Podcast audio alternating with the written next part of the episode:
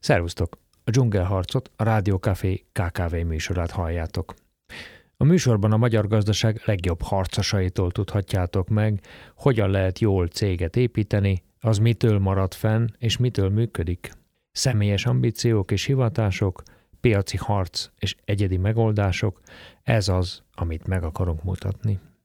Lehet, hogy tanulni is érdemes tőlük, de a történetük mindenképpen érdekes.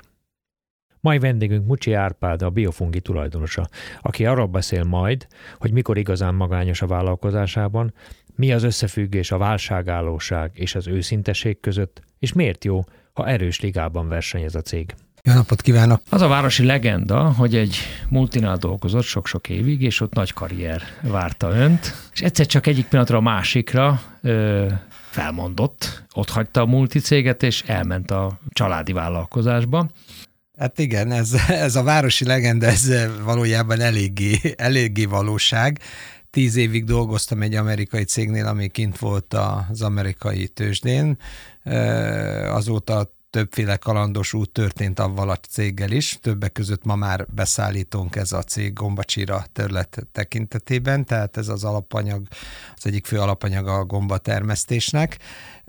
Hát ez nem teljesen úgy volt, hogy hogy én eljöttem, valójában meg kellett egymástól válnunk, mert egy multicégnél hogyha egy kelet-európai menedzser túl sikeres, akkor túl sok irigye lesz, inkább így fogalmaznék finoman. Egy sikeres kelet-európai divíziót építettem ki ennek a cégnek, Oroszországtól, Törökországon, Magyarországon át az egész kelet-közép-európai régióért felelős voltam, de közben elindult a Biofungi Kft. 91-ben, ami egy nagyon pici családi vállalkozásként indult, és kezdetben a kőbányai pincékből próbáltunk piacokat meghódítani, elindítani egy vállalkozást, ami nem volt annyira egyszerű, mint, ami, mint ahova eljutottunk ma.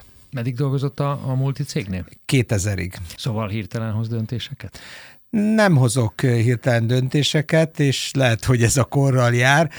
Próbálok egyre többet aludni rá, ha nem is sokat, de általában azért vannak gyors megérzéseim, ez nem kérdés, és ez nem egy hirtelen döntés, mert egy hirtelen döntés mögött is esetleg tapasztalatok vannak, vagy tapasztalatok lehetnek. Én azt gondolom, amikor nagyon-nagyon fiatal tényleg az ember 20-21-22, akkor tűnik, hogy egy hirtelen döntést hoz. Én azt gondolom, egy idő után, amikor már van rutinja az ember, és látszólag hirtelen hoz döntéseket, az mögött is van egy, egy logikai mechanizmus, okokozati összefüggés, ami alapján egy-egy döntést meghoz az ember. És egyébként mennyire csapatjátékos, vagy kire szokott hallgatni, amikor döntést hoz? Valójában a csapatom sokféle és nagyon sokszínű a csapatom. Ez egy nagyon klasszikus és mondhatom konzervatív dolog, nagyon fontos számomra kikérni a feleségemnek a véleményét, és főleg az utóbbi időben ezt egyre inkább meg is teszem. Ő is egy háttérjátékos, egy biztos alapja a vállalkozásunknak, mert a marketing részével és a marketing reklám tekintetében kimagaslót alkotott, hogy a termékeink ott vannak a szupermarketok polcain, és nagy mennyiségben fogynak, de nagyon jó játékos társaim vannak a termelés, az értékesítés tekintetében, tehát olyan 8-10-12 emberrel általában megvitatok egy-egy területet, ami területen dönteni kell. Van úgy, hogy magányosnak érzi magát a vállalkozásában? Az ember a vállalkozásban, mikor, amikor elmegy elmegy a bankhoz és fölveszi a pénzt, akkor nagyon magányos. Mert ugye óriási kockázatot vállal. Én azt gondolom, hogy a vállalkozásban ez a, ez a legnagyobb kihívás, hogyha az ember felelősségteljes vállalkozó, és a bank bízik benne, és az ember komolyan gondolja, hogy a pénzt vissza is akarja fizetni, és vissza is fizeti folyamatosan, és kaphat újabb hiteleket, akkor látja azt, hogy ez egy óriási küzdelem. Egy vállalkozás, ami több mint 31 éves, mint a mi vállalkozásunk, az már azt gondolom, hogy megért legalább két átlag életkort, mint amit egy átlagos vállalkozás ma Magyarországon meg tud élni, vagy hármat is és ebbe a tekintetben óriási felelőssége van a, a, a vállalkozónak, ha szabad magamat ennek apostrofálni, és ebben nagyon magányos az ember, mert állandó küzdelem van, látja a problémákat, a kihívásokat, legyen az munkaerő, vagy nézzük az energiaválságot, ugorjunk egy pillanatra gyorsan a napjainkra. Tehát ebbe a, ebbe a, a, a mátrixba a vállalkozó magányos, ha bár a mindennapokban ott vannak a munkatársai, akik segítenek. És azt gondolom, hogy az utóbbi három-négy évben nagyon jó munka ö, ö, vállalói, vagy egy olyan vezetői réteg alakult ki, akikkel mindent meg tudok beszélni, és könnyebben tudunk dönteni. Sokan úgy viszonyulnak a vállalkozásukhoz, főleg, hogyha folyamatosan nőtt, hogy nehezen engedik el. Nehezen bízzák a menedzserekre a döntést, nehezen bízzák a, fel, a nyilván meghatározott felelősséget a menedzsereknek. Önnek ez megy? Nagyon nehéz. Nem Magára egy... tudja hagyni a céget, hogy úgy mondjam? Igen, azt gondolom, hogy az utóbbi időben egyre többet, tehát ezek a, olyan munkatársaim vannak most a vállalkozásokban, amikre nagyon büszke vagyok, akikre tényleg ott lehet hagyni a vállalkozást, tehát nagyon felelősségteljesen gondolkoznak. Én azt gondolom, hogy most 2022-re lassan kialakult, vagy kialakul egy olyan ö, olyan vezetői réteg, vagy egy olyan menedzser réteg Magyarországon is, akire már lehet ö, ö, támaszkodni. Tehát a 90-es években, 2000-es évek elején ö, sokan sokféle menedzsment struktúrákban megégették magukat, de én azt gondolom, hogy van ma Magyarországon egy, egy jelentős 35-55 év közötti olyan jó képességű menedzser, akikben ha az ember rábízza a, a cégnek az irányítását, vagy a napi egyszerű operatív döntéseket, akkor ők nagyon jó döntések alapján el tudják vinni A pontból B pontba a vállalkozást. És hogy sikerült megtalálni ezeket az ideális embereket? Nem olyan egyszerű jó emberre akadni.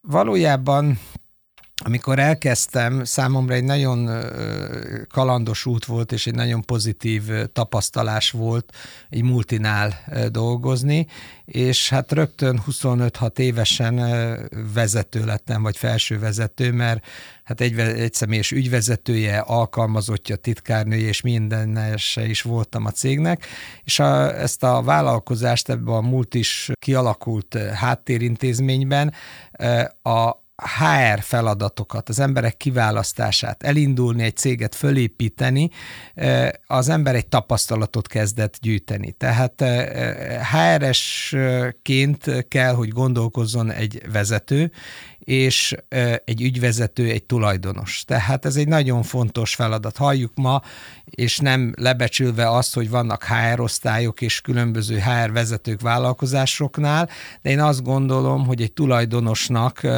nem csak vezetőjének, hanem HR-esének is kell lenni a vállalkozásának, és ezáltal tapasztalatokat tud gyűjteni az emberekről és én ezt tudtam elsajátítani ez a tíz év alatt, hogy jó embereket tudtam már kiválasztani ahhoz a vállalkozáshoz is, és például azoknál a vállalkozásoknál, amit egy multicégnél alakítottam ki, ugyanazok az emberek ott vannak azokban a pozíciókban, amikben én kerestem meg őket, én választottam, és a mai napig nagyon jó kapcsolatom van mm, velük.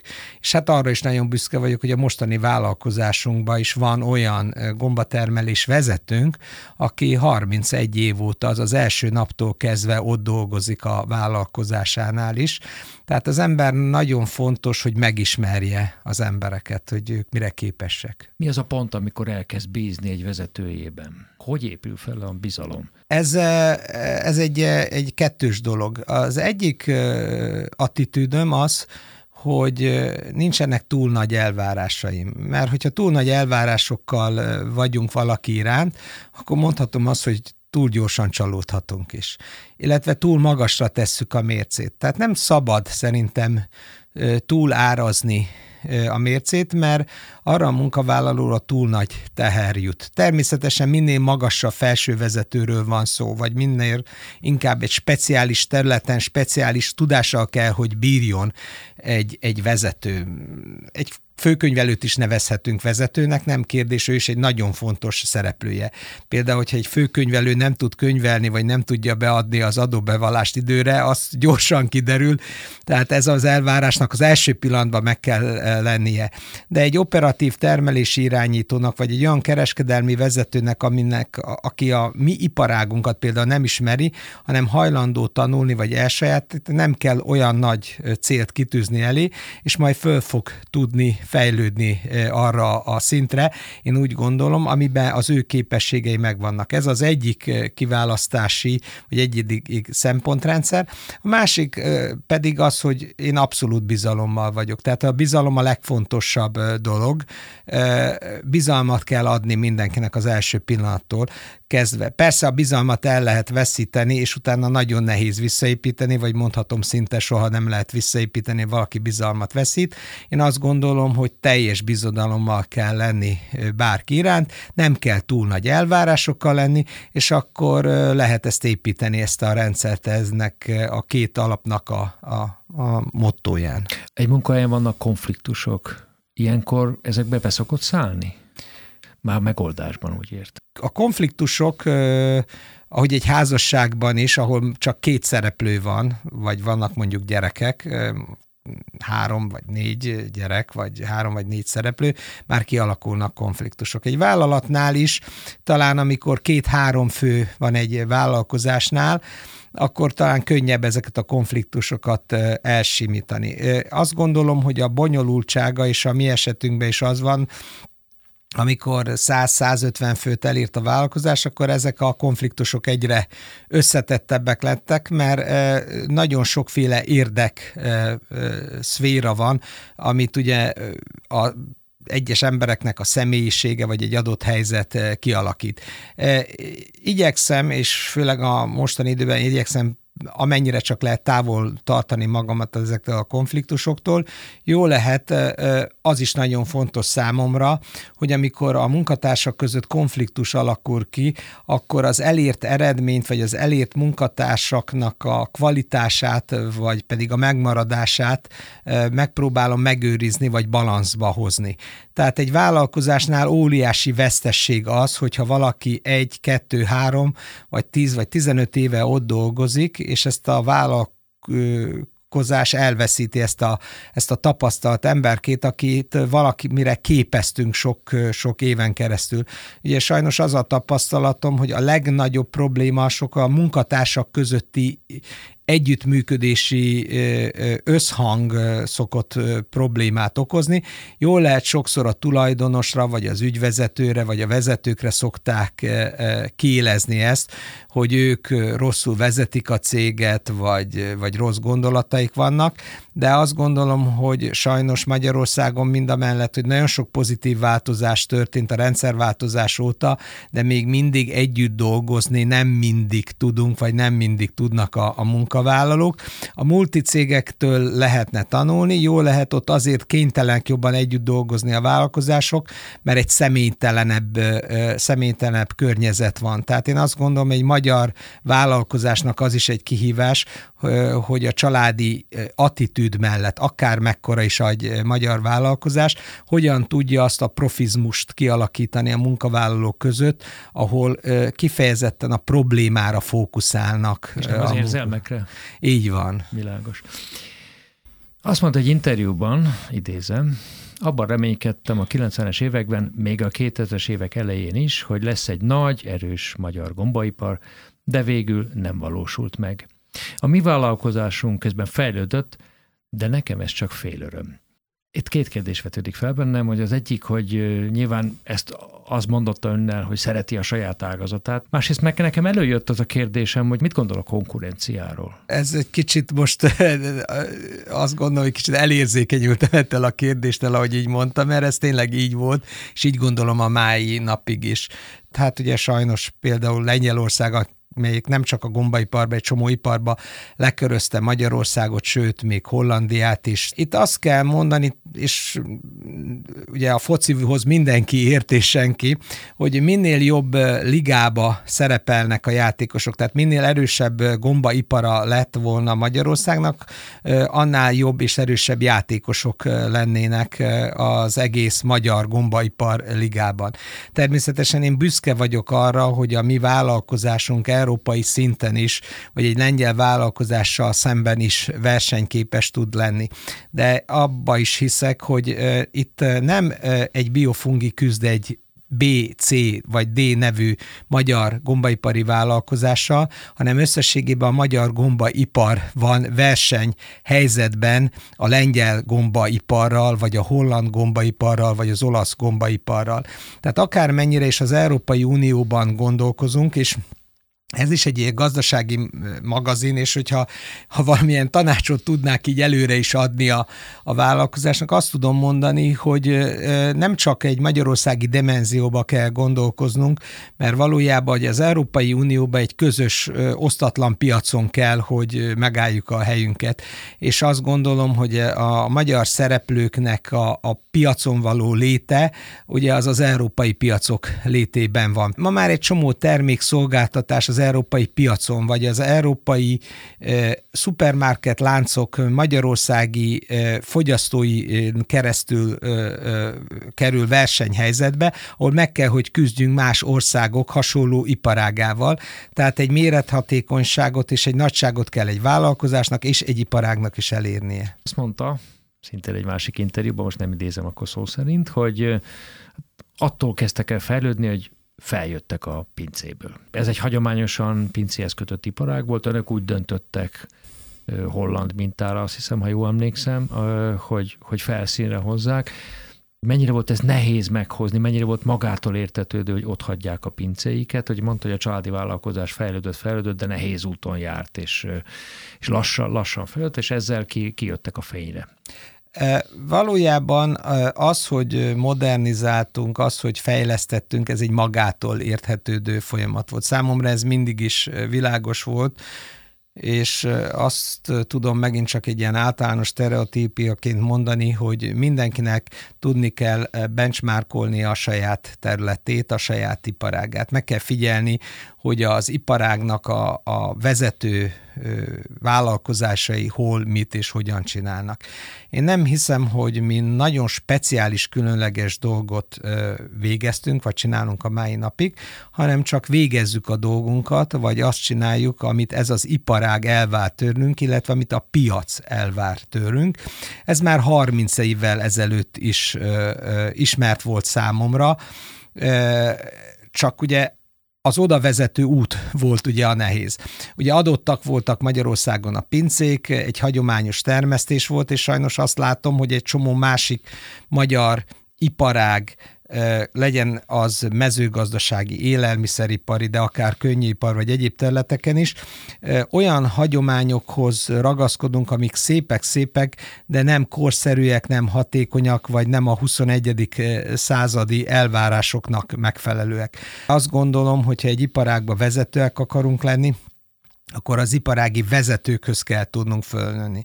És hát a pincét el kellett hagyni, és ehhez kellett először bank, aki megért egy üzleti tervet, és aki ezt tudja szüportálni és támogatni. Tehát ugye számunkra az, hogy elhagytuk a pincét, vagy ott hagytuk a, a tradicionális, hagyományos termesztési módot, az azzal tudott megvalósulni, hogy olyan üzleti tervet tudtunk kialakítani, amit egy bank megértett, és amihez hajlandó volt hitelt folyósítani. Digitalizálták a termelést, tehát számítógép irányítja a gombák növekedését, illetve ak- akkoriban kezdtek bele, vagy nem sokkal utána a az egyik fontos alapanyag a komposzt saját gyártásába, tehát egyfajta ilyen vertikális integráció. Igen, egy picit a, a sorrend az fordított volt, valójában először a pincéből való kimenetelünknek az első lépése az volt, hogy az alapanyagot tudtuk, vagy alakítottuk ki. Ez azért volt szükséges, mert még a 90-es évek végén, 2000-es évek elején még ez az úgynevezett extenzív boom volt a magyar gombaiparba, ami azt jelenti, hogy nagyon nagy mennyiségű pince állt, jó lett most is rendelkezésre áll, de 90-es évek végén, 2000-es évek elején még mindenki ebbe az extenzív, klasszikus gombatermesztésbe gondolkozott, és ekkor gomba komposzt hiány volt, gomba alapanyag hiány volt, és arra kényszerültünk első lépésbe, hogy mielőtt elindítjuk a földfelszíni gombatermesztésünket, alapanyaggyártást kezdeményeztünk, mert egyszerűen nem kaptunk kellő mennyiség és minőségű alapanyagot, de egyszerűen a mennyiség is hiányzott, mennyiség és ár nélkül is, tehát egyfajta hiánygazdálkodás volt a gombakomposzt gyártás területén, és ezután indult el a földfelszíni gombatermesztésünk, amiben egy sokkal jobb minőségű, sokkal kiszámíthatóbb, az ön által említett digitalizáció, számítógépvezérelt, teljes klímavezérelt gombatermesztést meg tudtuk valósítani az ócsai telepünkön mi nem maradtak annál, hogy jó, hát van itt pince, akkor maradunk, tehát nem kell bankhitel, hanem akkor veszünk bérbe még több pincét. Tehát nem kellett volna feltétlenül, ha én jól értem az adott helyzetben, belevágni valami újba. A döntés, mondom, nagyon egyszerű volt a mi esetünkben. Azt néztük, hogy a piacvezető holland uh-huh. és az őket lemásoló lengyel gombaipar mit csinál, mit tesz. Egy mérethatékonyságot kell tudni elérni, tehát a gombatermesztés sok ember számára 2022-ben tényleg mind egy ilyen nosztalgikus dolog, még mindig megkérdezik, mivel foglalkozó gombater, ja, a zsákos gombatermesztés Budafokon, nagy téténybe, és tehát mindenkiben benne van egy ilyen, egy ilyen beidegződés, hogy ez, ez hogyan is történt.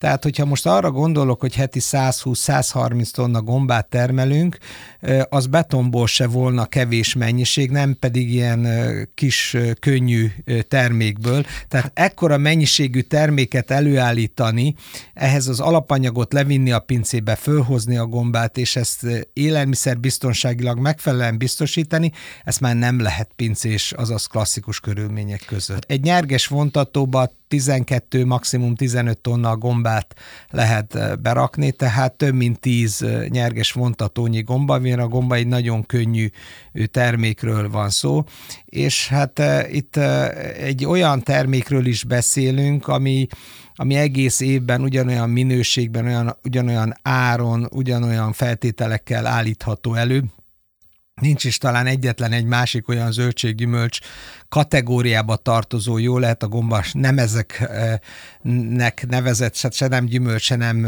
zöldség, se nem állat, de ugye ebbe a kategóriába tartozik a zöldséggyümölcs kategóriába, ami egész évben ugyanabban a mennyiségben, minőségben előállítható, mint a, a gomba. Ugye meglépték ezt a vertikális integráció csúnya közgazdasági szóval ez része lenne a, fel, a továbblépésnek, vagy fontos feltétele lenne a továbblépésnek, vagy nem lényeges? Én azt gondolom, hogy megint csak vannak olyan sztereotípiák, vagy olyan általános igazságok, amiket kell tudnunk alkalmazni a vállalkozásunkra, és ez pedig az egyik, hogy a mérethatékonyság, hogy meg tudjuk határozni azt a nagyságot, ahol mi versenyképesek tudunk, vagy képesek leszünk már működni. Legyen az gombaipar, de hogyha valaki nem tudom, fékbetétet gyárt, vagy, vagy acélszerkezetet. Szerintem mindenütt léteznek ezek a, a fordulópontok, illetve hát azt kell tudni, hogy kicsinek nagy, vagy nagynak kicsi. Tehát ezek azok a pontok, amiket ha meg tudjuk határozni, akkor tudunk egy, egy fejlődési pályát kialakítani, mert ugye természetesen a termelési struktúra is fontos, és a másik nagyon fontos lépés az értékesítési struktúra. Hogyha valaki egy értékesítési struktúrában, egy nagy beszállító láncban egyetlen egy láncem nem vagyok autóiparban érdekelt, és nem foglalkozunk különösenképpen ebben, de egy, egy autógyárnak beszállítója, akkor elég lehet, hogy egy pici szegmenssel foglalkozni, hogy csak a kilincset, vagy a kilincs körüli betétet gyártja, vagy a lökhárítót gyártja, vagy annak egy részét állítja elő, akkor biztos, hogy más, vagy, a, vagy a, az autóipari vállalkozás meghatározza számára azt a nagyságot. Ha viszont a magyar kis közepes vállalkozásokat piacokat nézzük, akkor igenis ő neki kell tudnia, főleg, hogyha minél függetlenebb piacon vagy önálló piacon van, hogy akkor hogy tud egy olyan méret hatékonysági szinten lenni, ahol kontrollálni tudja a termelési folyamatokat és az értékesítési folyamatait is.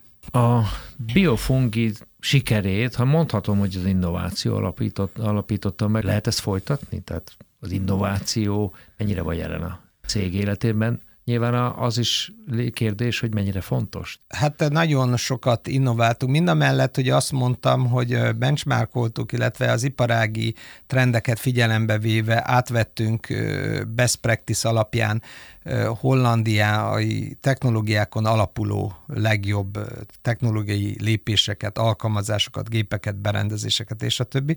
Ezeket mind tovább fejlesztettük, finomra hangoltuk a magyar klimatikus viszonyok közé, a magyar alapanyagok és a itteni helyi adottságoknak megfelelően. Tehát például kifejlesztettünk a legmodernabb laska termesztést, amivel Európában azt gondolom, hogy egyedülállóak vagyunk. Tehát olyan innovációs lépéseket tettünk, amivel versenyképes terméket állítunk elő. Az innováció minden területén működtünk, kutatásfejlesztési pályázatokat hoztunk létre, vagy a, marketing területén is mondhatom, az is innováció, hogy, hogy nem csak abban gondolkozunk, hogy gombát kell eladnunk, hanem a gomba mellé receptet is eladunk, hogy a háziasszony hogyan használja fel. Tehát nem elég csak oda lökni a terméket a szupermarket láncok pulcaira, vagy pedig megpróbálni valakinek átadni, hogy majd ő majd valamit kezd vele, hanem meg kell találni azt a fogyasztói réteget, és annak pedig meg kell adni azt az üzenetet, hogy ezt a terméket hogyan tudja felhasználni. Azt gondolom, hogy a, a Chef Gomba honlapunkkal ezt nagyon jól tudjuk prezentálni. Az innovációnak egy másik területe most 2022-ben, és főleg ebben az energiaválságos helyzetben az, hogy a munkaerőhiány tekintetében, az energetikai kihívások tekintetében a robotizáció, a digitalizáció a mezőgazdaság legperiférikusabb részeire is eljutott. Így ezeken a területeken mi is ott vagyunk, mi is hát kis csírájában, de gondolkozunk a mesterséges intelligencia alkalmazásában, a potenciális robotszedés, gombarobotszedés alkalmazásába, tehát nagyon sok olyan innovatív elképzelésünk van, amivel mi is modernebbé tudjuk tenni a gombatermesztésünket, és hát hosszabb szinten is fenntarthatóvá szeretnék tenni a vállalkozásunkat, mert az egy biztos, hogy minden területen egyre kevesebb vállalkozásnak kell egyre több fogyasztóhoz eljuttatni a terméket vagy a szolgáltatást. Ha jól értem, akkor azt jelenti, hogy a siker kulcsa az is, hogy önök előállítanak valamit, de legyen a fejükbe az, hogy hogyan kerül ez a végfelhasználó, vagy legfeljebb meg, megpróbálják valamilyen módon befolyásolni a, a végfelhasználót. Tehát a termék teljes életpályájában kell gondolkodni, ezt jól értem? Igen, igen. Tehát az előbb tettem egy összehasonlítást az autóiparból. Igen. Tehát, hogyha részese vagyok egy autóipari láncnak, ahol egy nagy brand gondoskodik arról, hogy a legvégén a mindenki által összerakott terméknek van fogyasztója, akkor ő neki egyszerűbb, nem kell marketinggel, esetleg nem kell különösebb innovációval foglalkoznia. A mi esetünkben, ahol több milliárd forint értékben értékesítünk gombakomposztot és gombát is. Gombatermelőket kell elérnünk, 15, 16, 18 országba értékesítünk gombakomposztot. Ott nagyon sok olyan innovációra van szükségünk, hogy a termelőt helyzetbe hozzuk. Ez a, ez a gombakomposzt üzletágunknak a, a, a filozófiája. Tehát eladunk Olaszországba, vagy Bulgáriába, vagy Görögországba is, vagy Lengyelországba is gomba komposztot, tehát például kidolgoztuk ez a hosszú távoli szállításokhoz megfelelő hűtési technológiákat. Ha pedig a gombára gondolkozunk, amiben négy országban értékesítünk napi szinten Szlovákia, Szlovénia, Ausztria és Magyarország tekintetében, ott pedig a fogyasztókat kell arra ösztönöznünk, tudnunk ösztönöznünk, hogy miért válasszák a gombát. Mert az is egy fontos dolog, hogy ha én egy termelő vagyok, egy szolgáltató vagyok, akkor akkor a fogyasztó miért engem válaszol? Sokszor erre a fő kérdésre nem adjuk meg a választ. Ha bemegyünk egy szupermarket, vagy összességben elgondolkozunk, hogy hányféle termék, szolgáltatás és egyéb van, ami elérhető. Egy-egy nagyobb hipermarketba akár 15 ezer termék van, és egy csomó termék nem kis túlzása talán fölösleges, de mindenki el akar valamit adni, akkor nekem tudni kell a fogyasztót megszólítani. A világ erősen változik, a Covid-on már túl vagyunk, itt az energiaválság. Hogy látja, mi a legnagyobb kihívása a cég előtt? Hát az energia az egy nagyon izgalmas kérdés, ezt a, ezt a kérdést se több mint egy éve foglalkozunk, mert ugye valójában... Már látták előre? Bocsánat, hogy szavába vágok. Igen, láttuk előre. Hát illetve nem, nem, ez az túlzás, az túlzás, hogy láttuk előre. Ez, tehát, e, tehát ez így pontosan nem igaz, illetve azt láttuk, illetve azt tapasztaltuk, hogy az energiaárak elszálltak 2021 májusában, teljesen érhetet, érthetetlen módon. Tehát elkezdtünk az energiával mind olyannal foglalkozni, minden túl kis vállalkozás vagyunk ahhoz, hogy az energiapiacot, a piaci szereplőket, vagy bárkit meg tudjunk szólítani. Jó lehet, volt velem több interjú, riport, akár Mandineren is nyilatkoztam már január 26-án ezzel kapcsolatban, amikor még nem volt háború, és akkor már viszont láttam azt, hogy ebből 20-30 százalékos infláció is lesz. Tehát az energia árak valami nagyon atipikus módon ö, hatnak a vállalkozásra. Tehát egyrésztről szilárd meggyőződésem az, hogy az energia nem kerül, illetve annak az önköltsége nem kerül annyiba, amennyiben egy vállalkozáshoz oda jut, vagy a családokhoz oda jutni. A vállalkozás vagy a vállalkozásunk már sokkal korábban megérezte ezt a hatalmas energia válságot, illetve ezt az abnormális energia árat, ami nem magyarázható semmivel. Megkérdezik ilyenkor tőlünk azt, hogy mi energiaigényes vállalkozás vagyunk? Mi nem vagyunk energiaigényes vállalkozás, és szerintem sok vállalkozás összességében sem energiaigényes, mert halljuk azt, hogy becsuk egy étterem, vagy becsuknak fürdők energiaigényes vállalkozások ezek? Szerintem ezek se nem energiaigényes vállalkozások, hanem egyszerűen az önköltség kosarába az energia portfólió, ami 4 vagy 5 vagy 3 százalékot tett ki, hogyha ez az energia portfólió 8 vagy 10 szeresére teljesen érthetetlen és minden objektív ok nélkül felemelkedik, akkor energiaérzékenyé fog válni. Tehát én azt gondolom, itt eh, eh, bután tesszük fel a kérdést, vagy bután közelítjük meg a helyzetet, mindenki energiaigényes lesz abba a pillanatban, és hogyha valakinek a kenyér árát 50-szeresére e, fogják felemelni, akkor meg tudjuk kérdezni, hogy, hogy élelmiszer e, érzékenye a, a, a személy, mert akkor a fizetésének a teljes része vagy nagy része a kenyérre fog elmenni.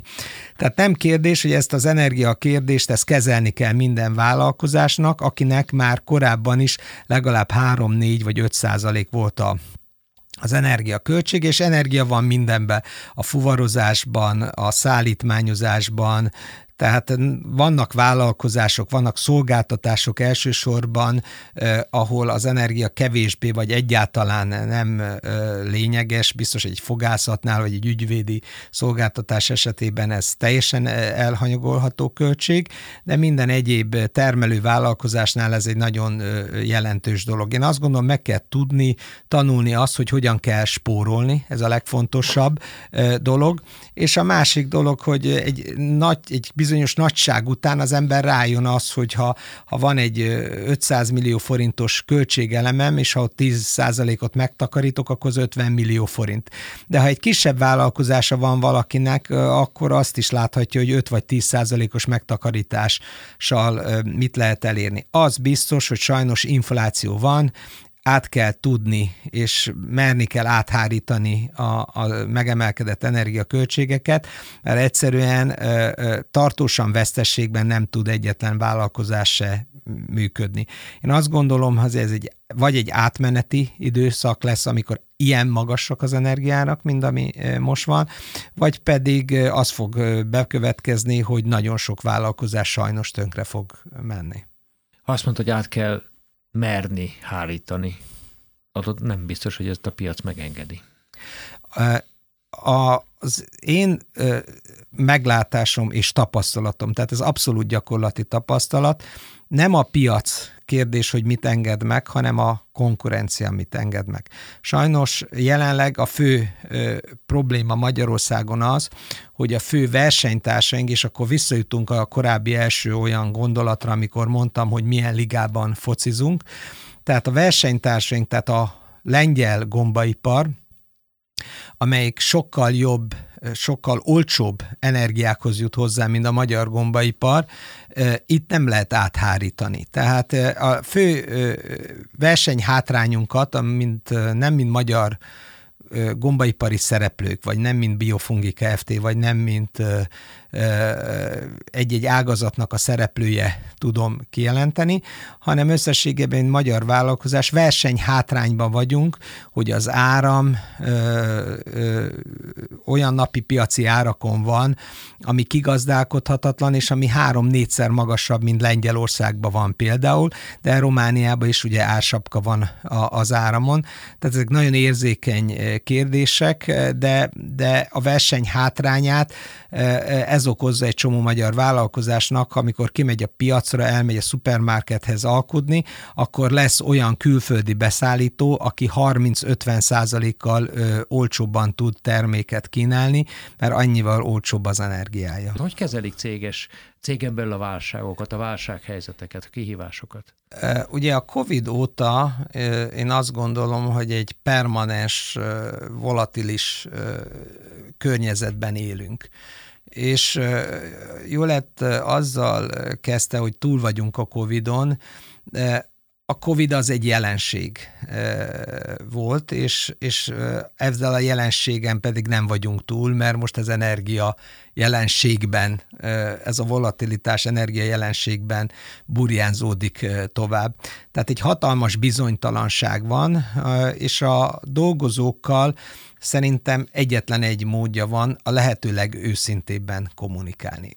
Szerintem egy csomó dolgozó, vagy a dolgozók nagy része igenis felelősségteljes, logikusan gondolkozik, látja a saját maga területén, ahogy a Covid-nál látta, ha valaki megbetegedett, hogy milyen lépéseket kell tenni. Tehát a Covid-ot én azt gondolom, hogy jól tudtuk kezelni, nem történtek üzemlezárások, vagy nem történtek tömeges megbetegedések, tehát kommunikálni kell a lehető legőszintébben. Ha legőszintébben kommunikál az ember, és a legvegytisztábban, egyszerűbben, az nem jelenti azt, hogy mindenkor mindenki mindent meg fog érteni, de adj, megadja azt a lehetőséget, hogy megérthesse a dolgot. Tehát ezt tartom a legelső dolognak.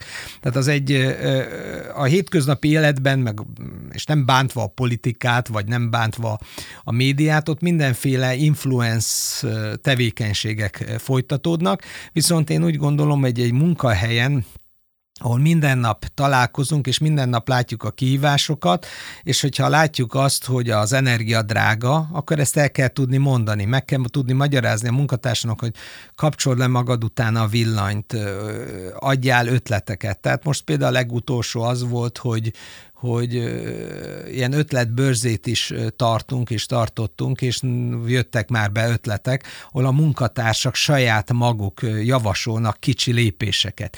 Én úgy gondolom, ehhez az is hozzásegít, hogy sok munkavállalat, illetve mindannyiunkat, mint magánembert otthon is érint az energia probléma, egy ilyen dolog, de körlevelet küldtünk, leírtuk a problémát, elmondtuk, hogy mi van, és azt is elmondtuk nekünk, egyetlen egy célunk van, a munkahelyeknek az megtartás, az összes munkahely megtartása, a Covid alatt is meg tudtuk tartani az összes munkahelyet, akármilyen nagy probléma volt, és most is az a célunk, hogy az összes munkahelyet megtartsuk, sőt, ha egy mód van rá, hosszú távon még valamilyen szinten győztesen is kijönni ebből a csatából, jó lehet, nem lesz egy egyszerű dolog.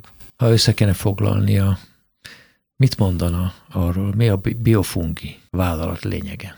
Én azt gondolom, hogy mi tesszük a dolgunkat, és tudjuk, hogy mi a dolgunk.